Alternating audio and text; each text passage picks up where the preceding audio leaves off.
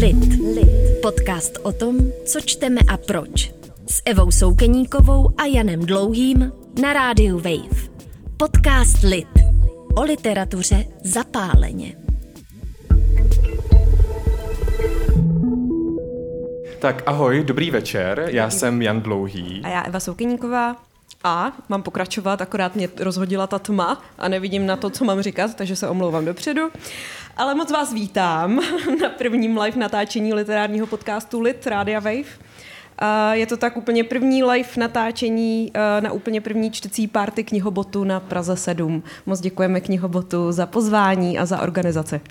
No a dnes slavíme svátek eh, svatého Valentína a ano, i my se tedy budeme bavit o lásce, ale ne tak ledajaké, bude to o queer lásce a v literatuře, ale uvidíme, kam se dnes večer dostaneme. A my máme hroznou radost, že eh, naše pozvání přijali naši dva hosté.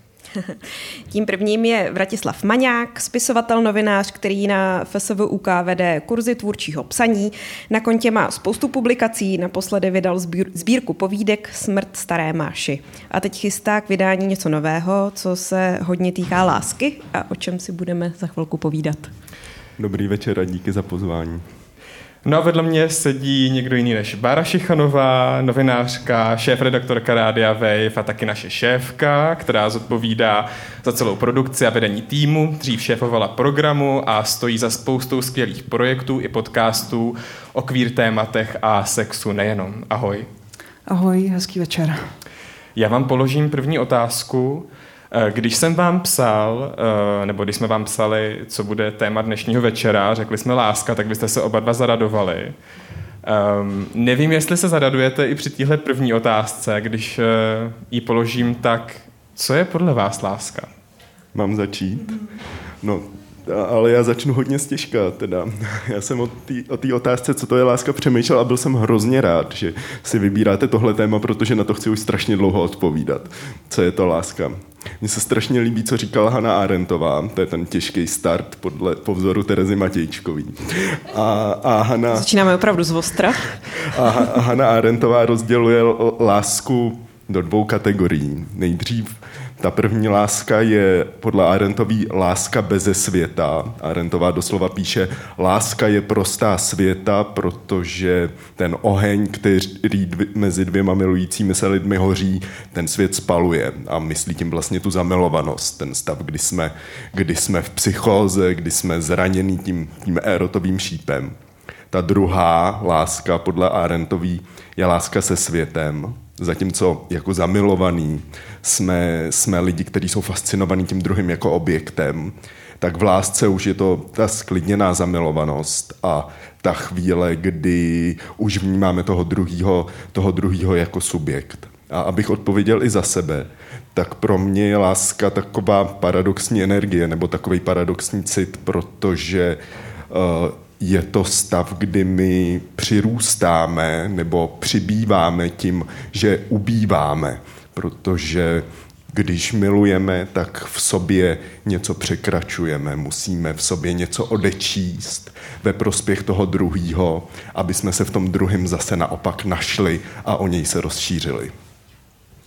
Tak krásný, takhle intelektuálně poetický start. Já ho možná zkusím eh, v něčem doplnit a zároveň taky budu citovat a taky budu možná trošičku se obracet na nějakou víc jako teoretickou literaturu, ale zároveň uh, s tím hodně souvisí i to, jak se poslední roky třeba i já osobně učím lásku a nějaký nejenom cit, ale možná z toho citu pak jako výchozí vztahování se uh, vnímat a, a, a nějak vlastně uh, ho zakoušet. A já mám Jedna z mých vlastně nejoblíbenějších knížek z poslední doby je All About Love od Bell Hooks, od eh, vlastně téhle eh, americké akademičky, feministky, eh, kulturní kritičky, která vlastně um, velmi zásadním způsobem, myslím, formulovala vlastně feminismus a pohled na nějakou jako vzájemnost a společnost v posledních jako desítkách let. A ona vlastně říká v téhle knížce, že Vlastně lásku, a je to takový návrh z její strany, bychom měli a mohli pojímat ne jako mm, podstatný jméno, ale vlastně jako sloveso.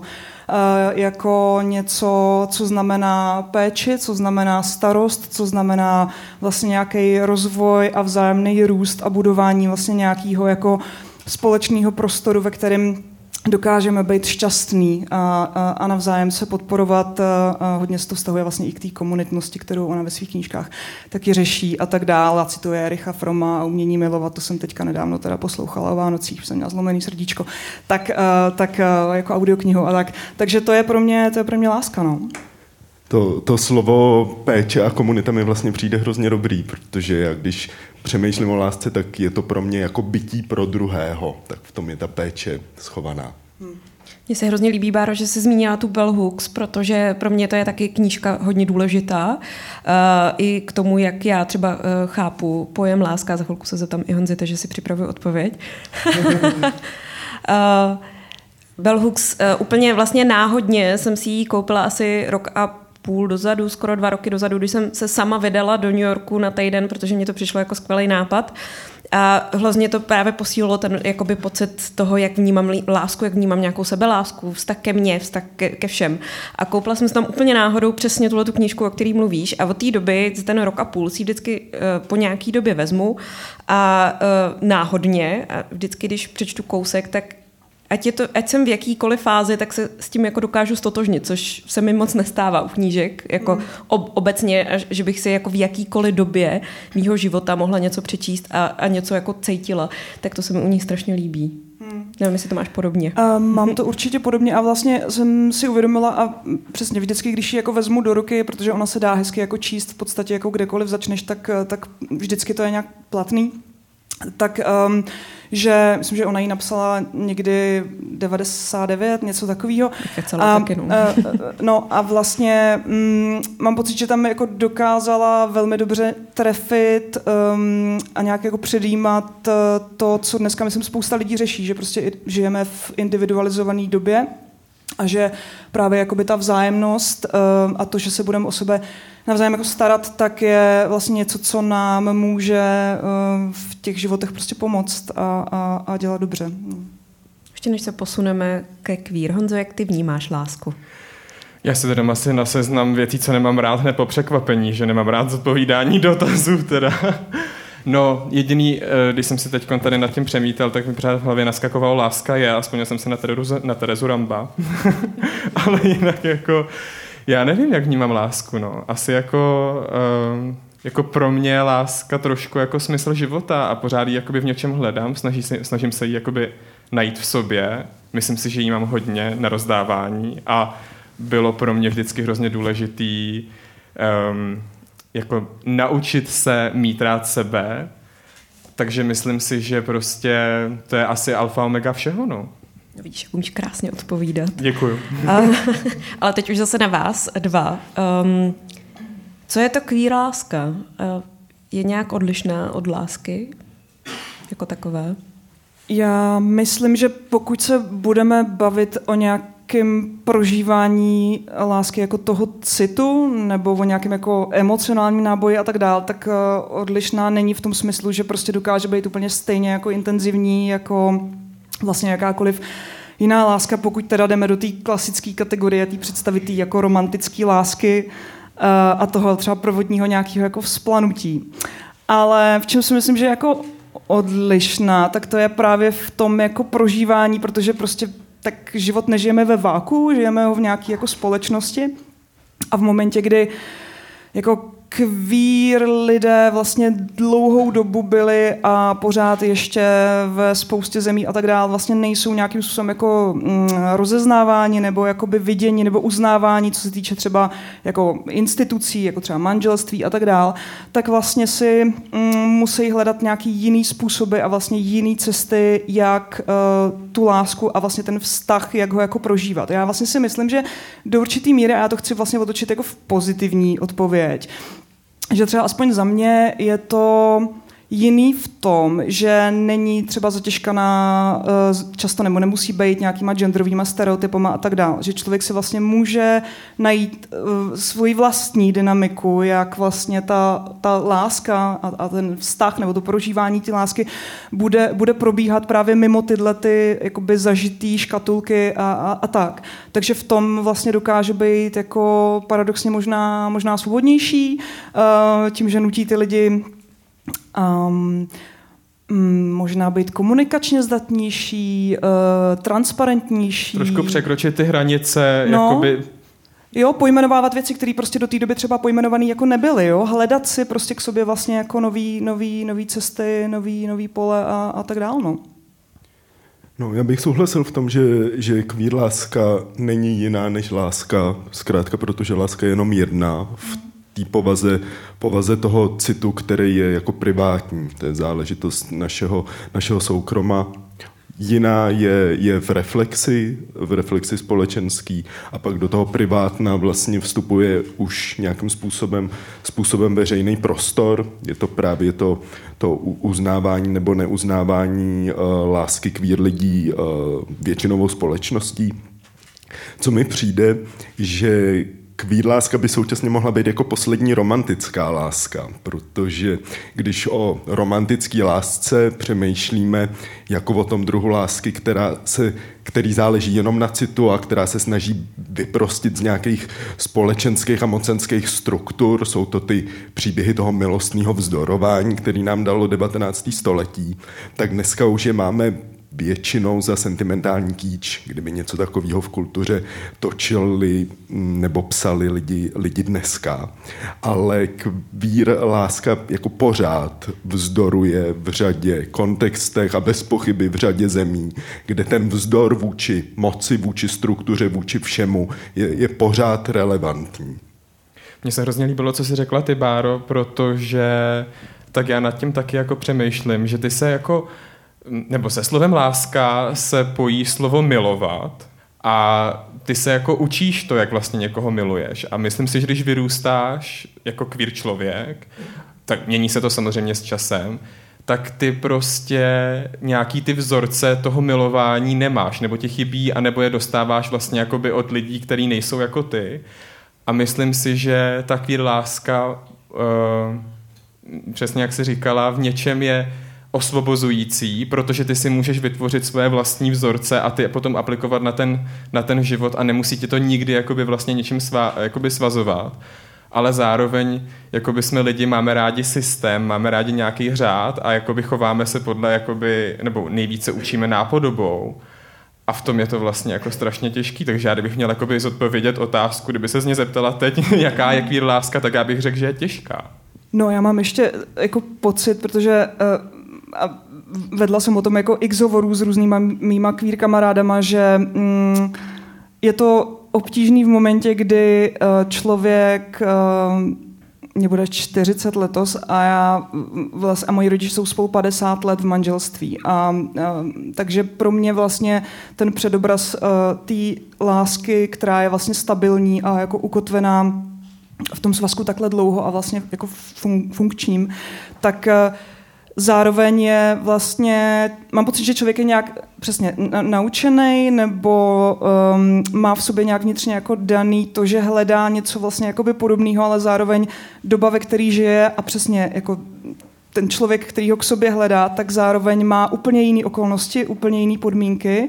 A vlastně mám pocit, že já jsem taková, nebo lidi mýho věku jsou takovou jako přelomovou generací, že se vlastně byli vržený do nějakého, do dospělosti už vlastně trošku jako jiným světě, který přesně měl jako na, jinak nastavený pravidla. A, a v tom je to něč, něčem jako schizofrení, nebo možná jako složitý, jo? že prostě vlastně vnitřně jako bych chtěla hrozně eh, něco po tom vzoru těch svých jako rodičů, ale všichni víme, jak je to jako obtížný, obtížný najít v tom současném světě. No.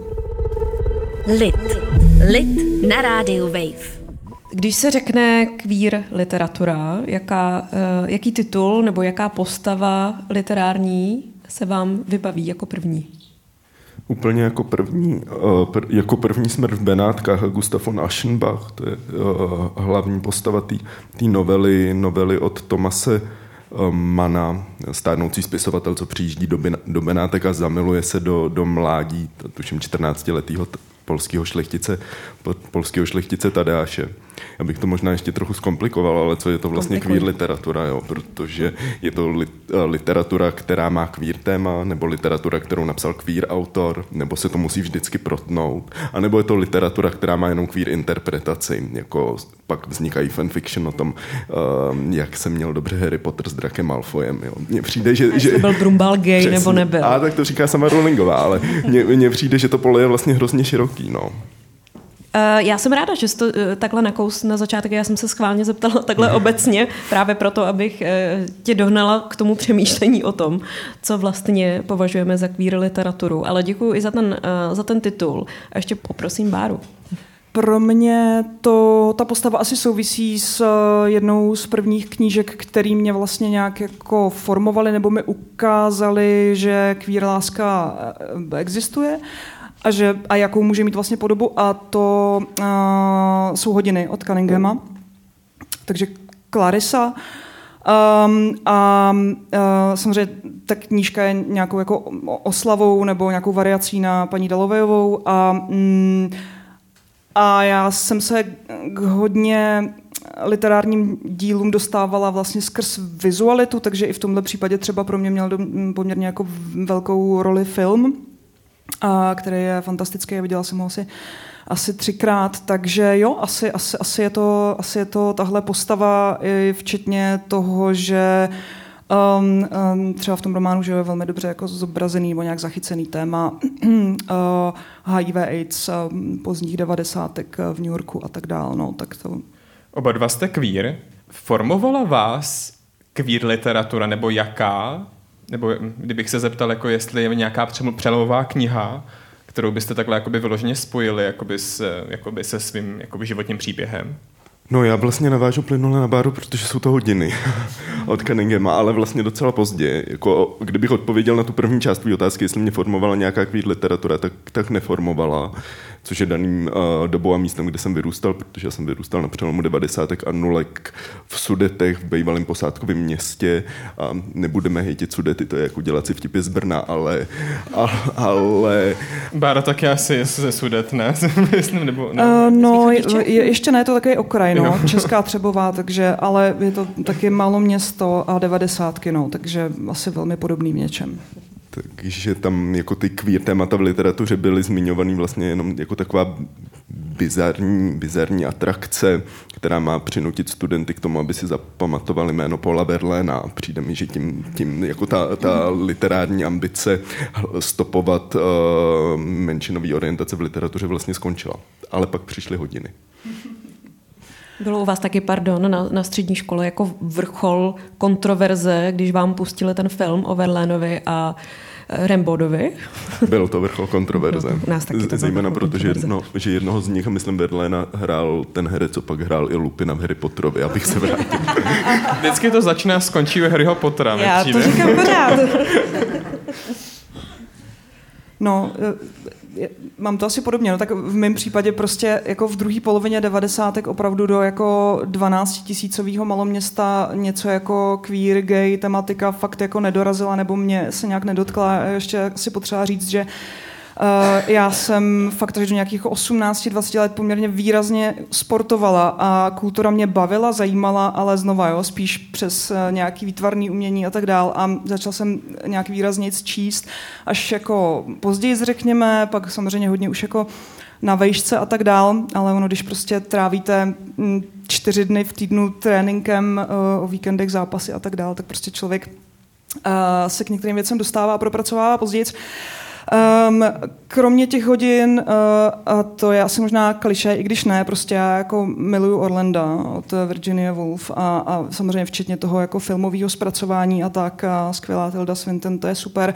No a pak na vejšce, ale to se teda netýká jakoby queer oblasti, protože mám pocit, že teďka, když čtu, tak čtu a to asi souvisí už teda s, i s, třeba s tím nástupem na vejšku a tak, uh, spíš jako feministickou literaturu a uh, jsem studovala teorii umění, etnologii a pak management v kultuře a pro mě bylo teda naprostým zjevením, když jsem vlastně na výšce objevila Martinu Pachmanovou a skrz ní vlastně nějaký jakoby uh, skrz gender uh, a tuhle optiku vlastně jako rozklad dějin umění, tak uh, to, to bylo úplně jako neuvěřitelný. Jo. Jako mm, vlastně, mm, když jsem objevila prostě kulturní historičky typu Lindy Nochlin a tak dál, která prostě v 71.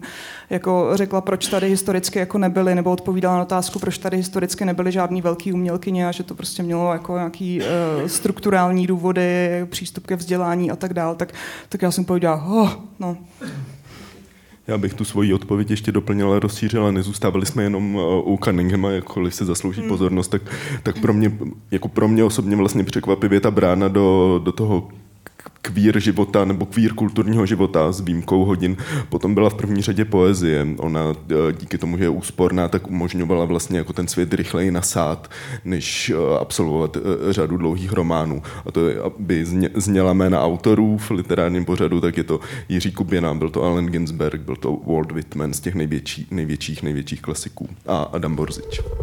Lid, Lid s Evou Soukeníkovou a Janem Dlouhým na rádiu Wave. Já bych možná ještě navázala na to, co tady uh, Vrátě otevřel jako velký, velký téma. Já vím, že se to otevírá vlastně vždycky, když se mluví o queer literatuře, tak vlastně se ptáme, co to je queer literatura. A myslím si, že to je ale otázka, kterou bychom tady měli otevřít a možná budeme rádi, když potom se třeba zapojíte i vy, uh, co vy si myslíte o tom, co je queer literatura. Je to literatura, kterou píší queer lidé, nebo píší o queer lidech, nebo jsou tam queer postavy, co, co vlastně, jak, jak vy to třeba osobně vnímáte zkoumáte, jestli vůbec to jde nějak definovat. Já moc nemám ráda, když se dělají nějaké jako jasné definice, ale pojďme, pojďme to zkusit, jak to vy vnímáte. Já bych šel asi zatím, jako pro mě, no, může to být všechno to, o čem jsme mluvili. Mně se nejvíc líbí ta představa, že queer literatura je literatura, kterou čtou queer čtenáři a nějakým způsobem v nich rezonuje. To znamená, že si v té literatuře uh, umí aplikovat kvír čtení, i když ona sama nevznáší žád, žádný homosexuální, bisexuální a tak dál témata. Abych to popsal na takovým jako divným příkladě, ale na příkladě uh, v Maďarsku existuje knížka, která se jmenuje Chlapci z Pavelské ulice a je to taková maďarská verze Bylo nás pět. A obvyklý kvír čtení, který je docela rozšířený v té zemi, je interpretace jedné z postav, který, která se jmenuje Erné Němeček, jako kvír postavy. A v tu chvíli máme před sebou knížku, která je pro děti, která není explicitně kvír, autor nebyl kvír, ale je vsazená nějakým způsobem do kulturního života té kvír komunity, protože se k ní nějakým způsobem vztahuje.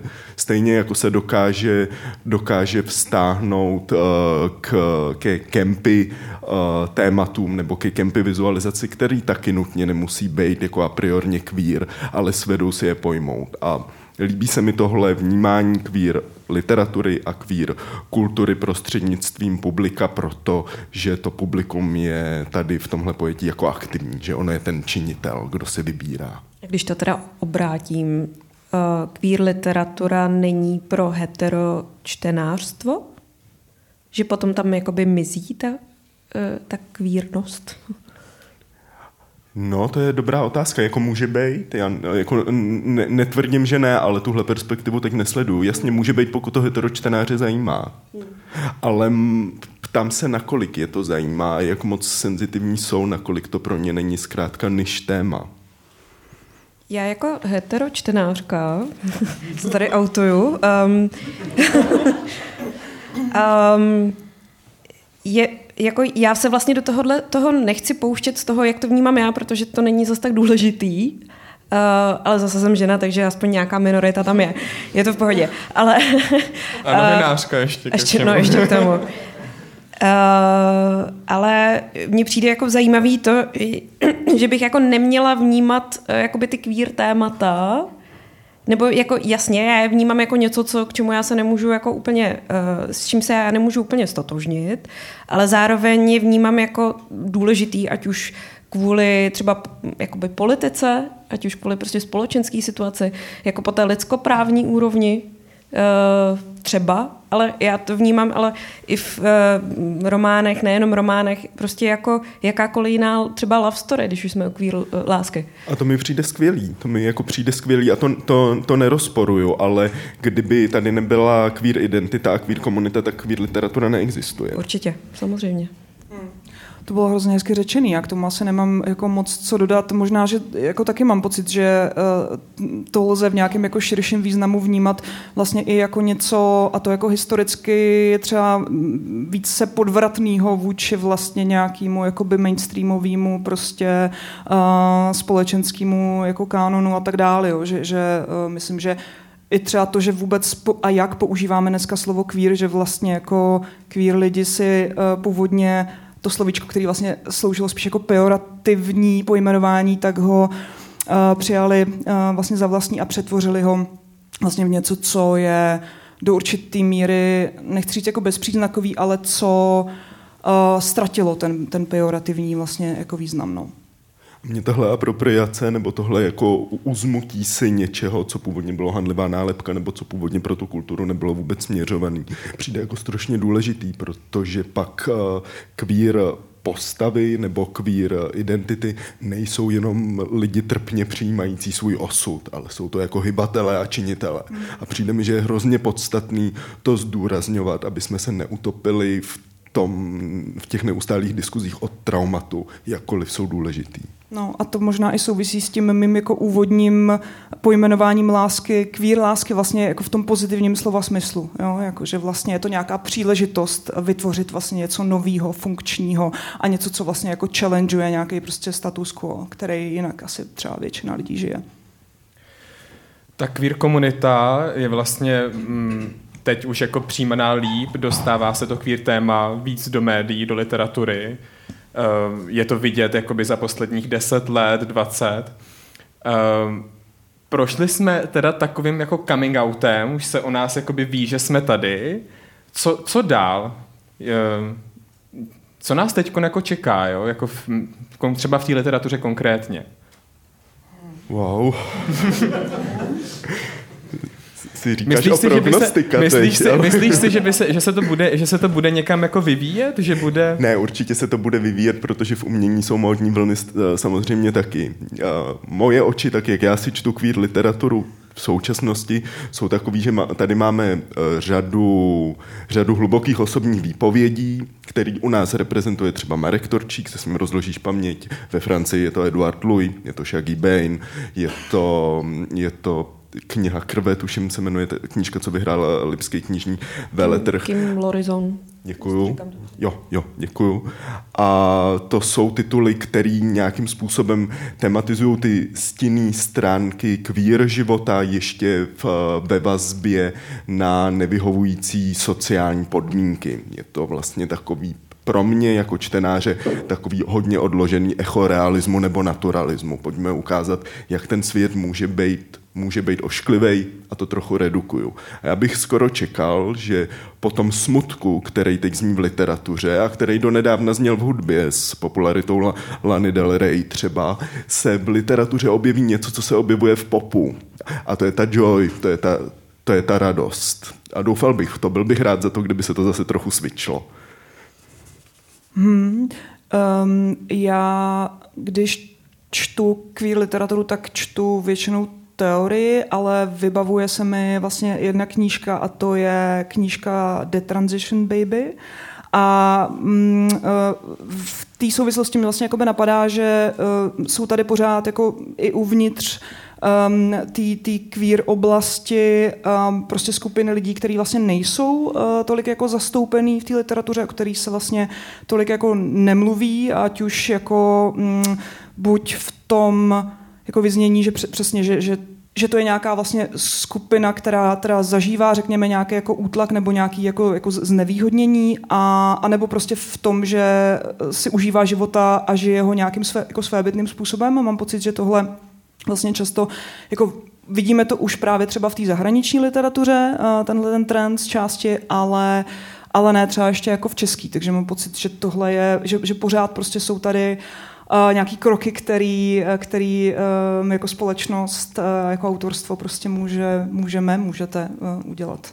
Já ne, že bych eh, chtěla vyvíjet nějaký tlak na tebe, jo, ale teď bych se ráda Vyvíjej. zeptala na to, co tvoříš právě ty autorsky. A je- jestli máme čekat nějaké queer téma, jaké a, a jak třeba k tomu přistupuješ ty jako autor.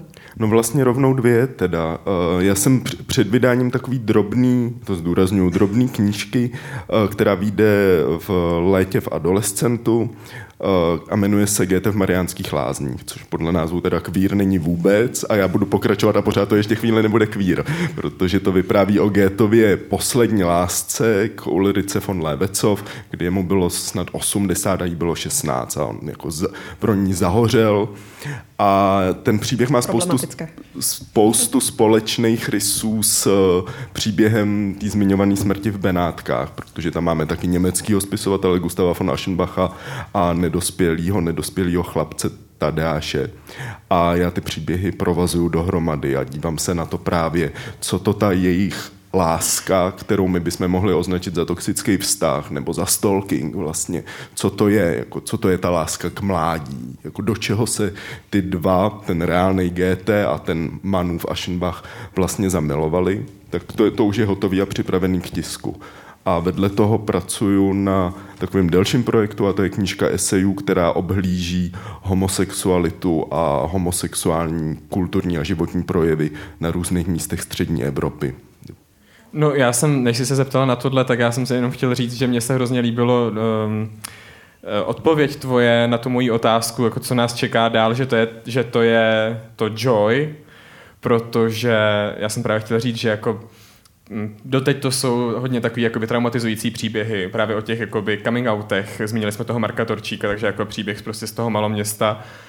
No, takže já bych si třeba osobně chtěl právě někdy v budoucnu přečíst uh, něco, co bude si klást stejné otázky, jako si kladu teď já, co už, už jako není coming out a už to není jako, jestli já mám místo tady v tomhle světě, ale který už trošku řeší jako ten partnerský uh, homosexuální vztah nějak víc do hloubky, jako právě jak jsme se bavili na začátku, jako jaký je nebo jaký může být a mm, Uh, jak třeba s tím jako potom souvisí nějaký jako rodičovství, jo? protože tady pořád ještě uh, nemůžou vlastně stejnopohlavní páry adoptovat děti a myslím si, že um, pro spoustu lidí to je jako velká otázka, jestli vlastně někdy budou mít to dítě, který si přejou a tohle to jsou podle mě ty queer podtémata, který já jakoby vnímám, že všichni jakoby řešíme, ale dostávají se podle mě do těch médií, jakoby do té televizní tvorby třeba jako rychleji, ale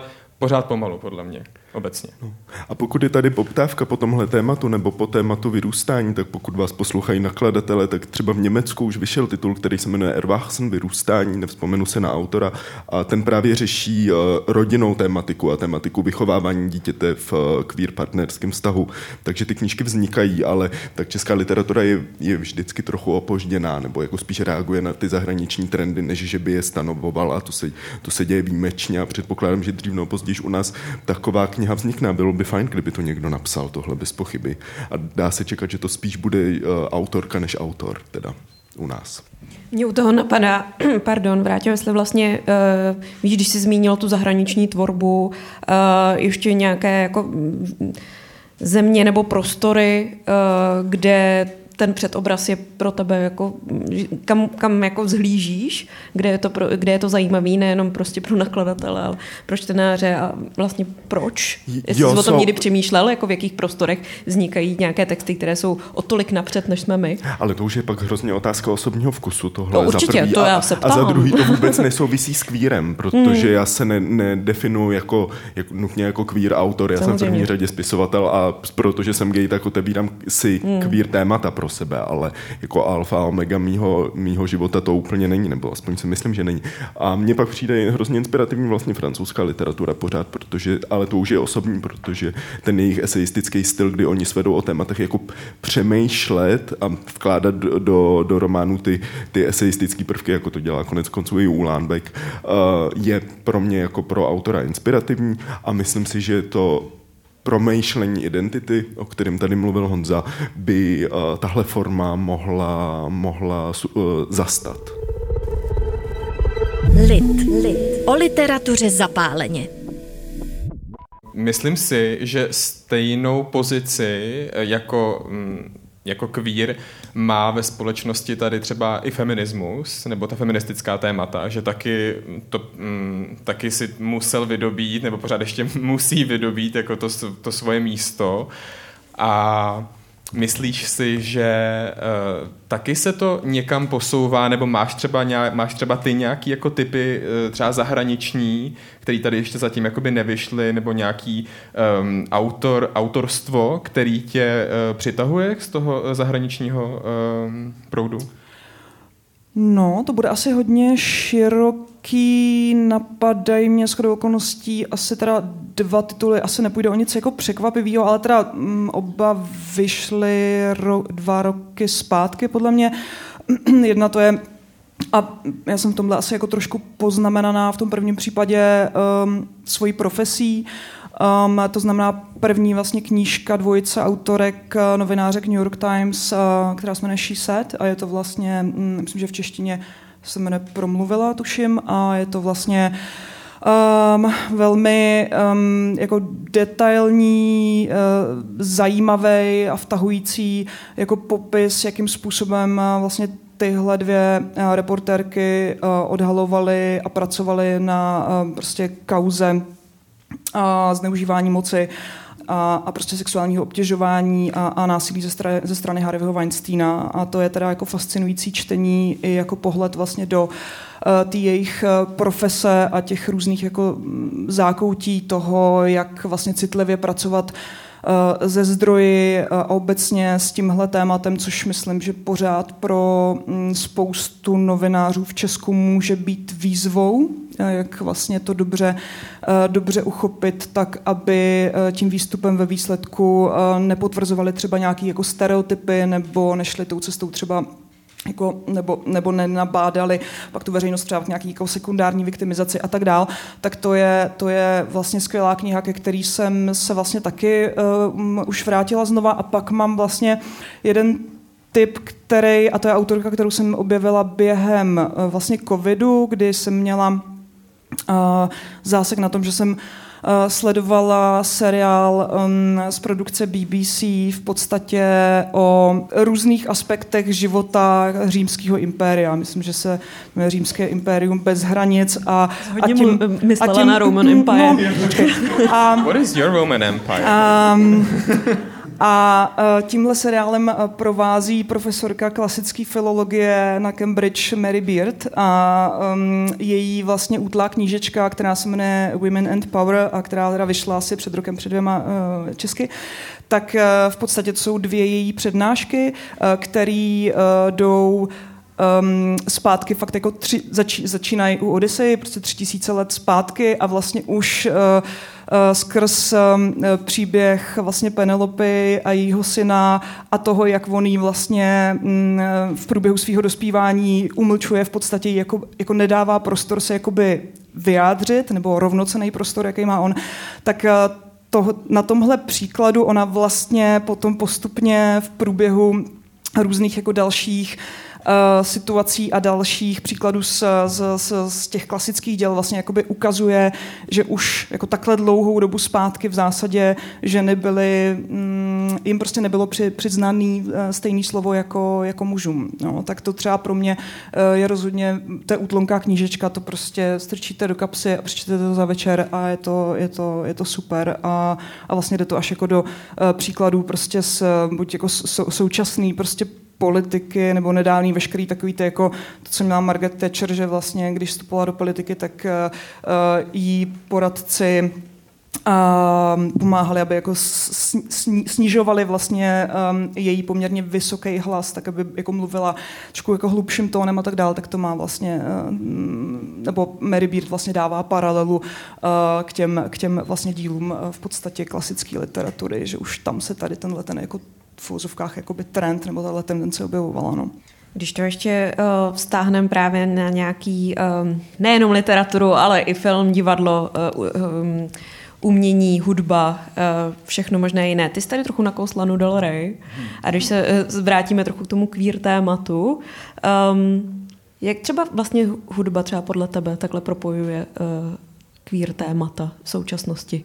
A jak je na tom třeba oproti té literatuře? Já vím, že zrovna u hudby je ta literatura uh, součástí i kvůli textům, ale uh, i tak? Já o hudbě neumím mluvit, můžu z té otázky utýct. Určitě, určitě, já, klidně. Já, já bych, a nemusí to být hudba, může to být já, cokoliv. Já bych, já bych se stočil I seriál na tomu, Netflixu. Já bych se stočil právě spíš k tomu filmu a seriálu, protože mně přijde, že jsou rychlejší hlavně teda uh, dílem, protože vznikají ve Spojených státech a nevznikají v Čechách a, a ještě protože ta produkce přece jenom je trochu, trochu rychlejší, než napsat román, ale uh, pokud jde o to queer téma a queer lásku, tak uh, je to ten bez, uh, bestsellerová komiksová série Srdce rváči, která má i, má i seriálovou podobu a to mi vlastně přijde s ohledem na cílový publikum skvělý, protože tam je jako plastický zastoupení uh, různých identit, máme tam trans postavu a sexuální postavu, uh, při, uh, lesbický pár a příběh uh, dvou gejů, respektive geje a bisexuála, ta paleta je, ta paleta je pestrá, uh, to trauma, o kterém jsem tady mluvil, se tam objevuje, ale současně je to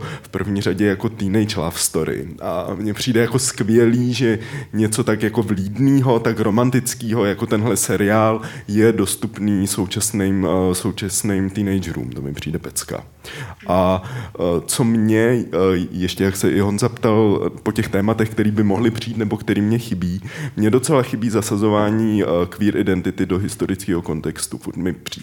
Filip Titlbach napsal, byli jsme tu vždycky a já bych byl rád, aby se to ukazovalo častěji. Co ono jasně, když, jdem, když budeme točit seriály z antiky, tak tam je ta homosexualita konstruovaná, protože oni o tom tak nepřemýšleli, to jako jsme slyšeli už mnohokrát ale uh, byl bych rád za to, aby byly ukazované uh, identity historických postav, který byly, byly queer. Zkrátka, byl bych rád za velkofilm, který mi ukáže Čajkovského jako homosexuála, protože homosexuál byl a, a tak dál. Tom po, pořád, pořád trochu postrádám, jak v literatuře, tak, tak ve filmu. Báro, možná podobná otázka na tebe. Jo, já uh, rozhodně teda se necítím být povolaná dát nějaký jako komplexnější uh, pohled na tohle, jo, vůbec, ale spíš si jako asi pomůžu, trošku z toho tím pádem i uteču z té otázky, ale tak dobrý, tak uh, minimálně teda navážu v té lince na nějaký propojení um, jako queerness uh, a hudby, řekněme, tak já mám třeba teďka rozečtenou tak jako útloučkou knížečku a to je možná i částečně odpověď na tu otázku, jako kam bychom se mohli jako posunout, nebo jak jakým jako druhům literatury, anebo možná trošku nečekaným jako propojením s tím jako kulturním světem mohli dát prostor. Uh, ta knížka se jmenuje uh, Raving a je to je od Mackenzie Work, což je vlastně uh, transgender um, teoretička médií, uh, původem z Austrálie, ale žije už jako nějakou dobu v New Yorku. Zajímavý, mimochodem teda, um, kdyby vás to zajímalo, tak uh, kolega Ondra Trhoň v sérii rozhovorů se zahraničníma intelektuálama otevřené hlavy na rádiu Wave, tak mimo jiný s ní vlastně dělal taky rozhovor.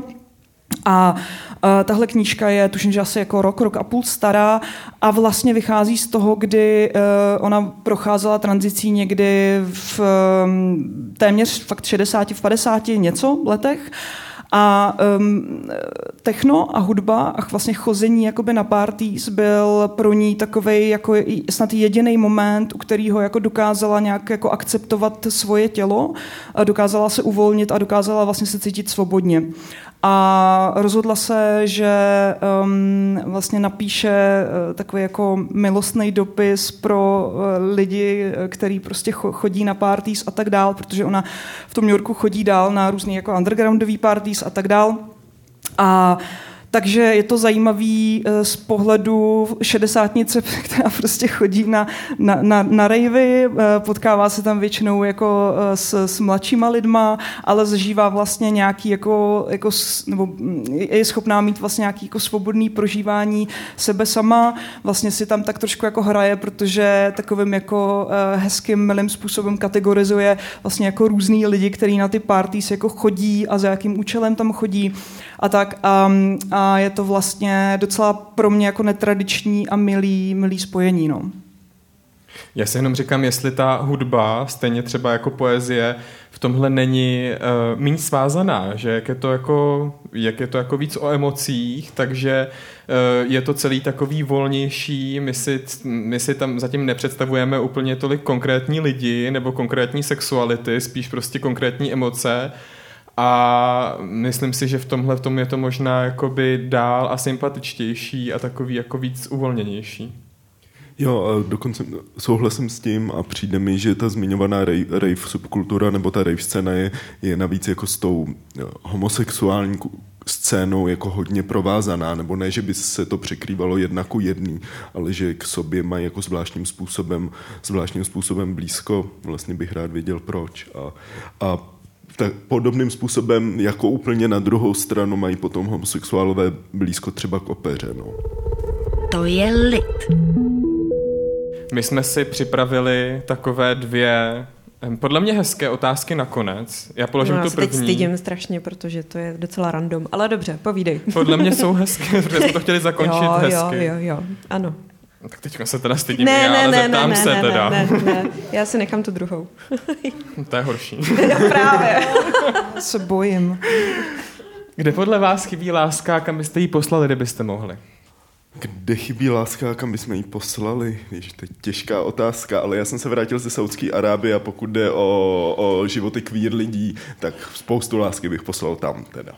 A teď přijde moje absolutně random otázka nakonec. Kterou si vymyslela, ale já ty jsem ji vymyslela, no, ale je, je, to pravda. Ne, já se za to hlásím, že Dobrý. jsem ji vymyslela já, ale je absolutně random. Ale jakou má podle vás láska barvu? Modrou.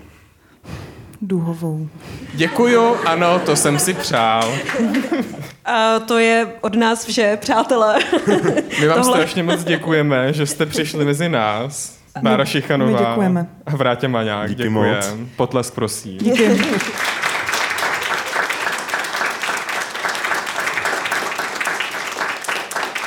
A děkujeme také knihobotu, že jsme mohli dělat úplně první lid živě a e, na této skvělé čtecí párty. A, a toto byl lid živě, který můžete poslouchat nejenom tady, ale kdykoliv a kdekoliv, i v podcastových aplikacích. A hlavně můj rozhlas, ale všude jinde. A na webu Rádia Wave a ve vysílání Rádia Wave. A sledujte nás na Instagramu lid potržítko Radio Wave. A, e, a odebírejte ve vašich oblíbených podcastových aplikacích a nezapomeňte hodnotit. Děkujeme vám návštěvníkům, užijte si krásného Valentína a vám posluchačům, kteří nás posloucháte zpětně, taky děkujeme za vaši věrnost a těšíme se na vás zase příští týden. A tohle byl Honza Dlouhý. A Eva Soukeníková. Děkujeme. Dobrý večer.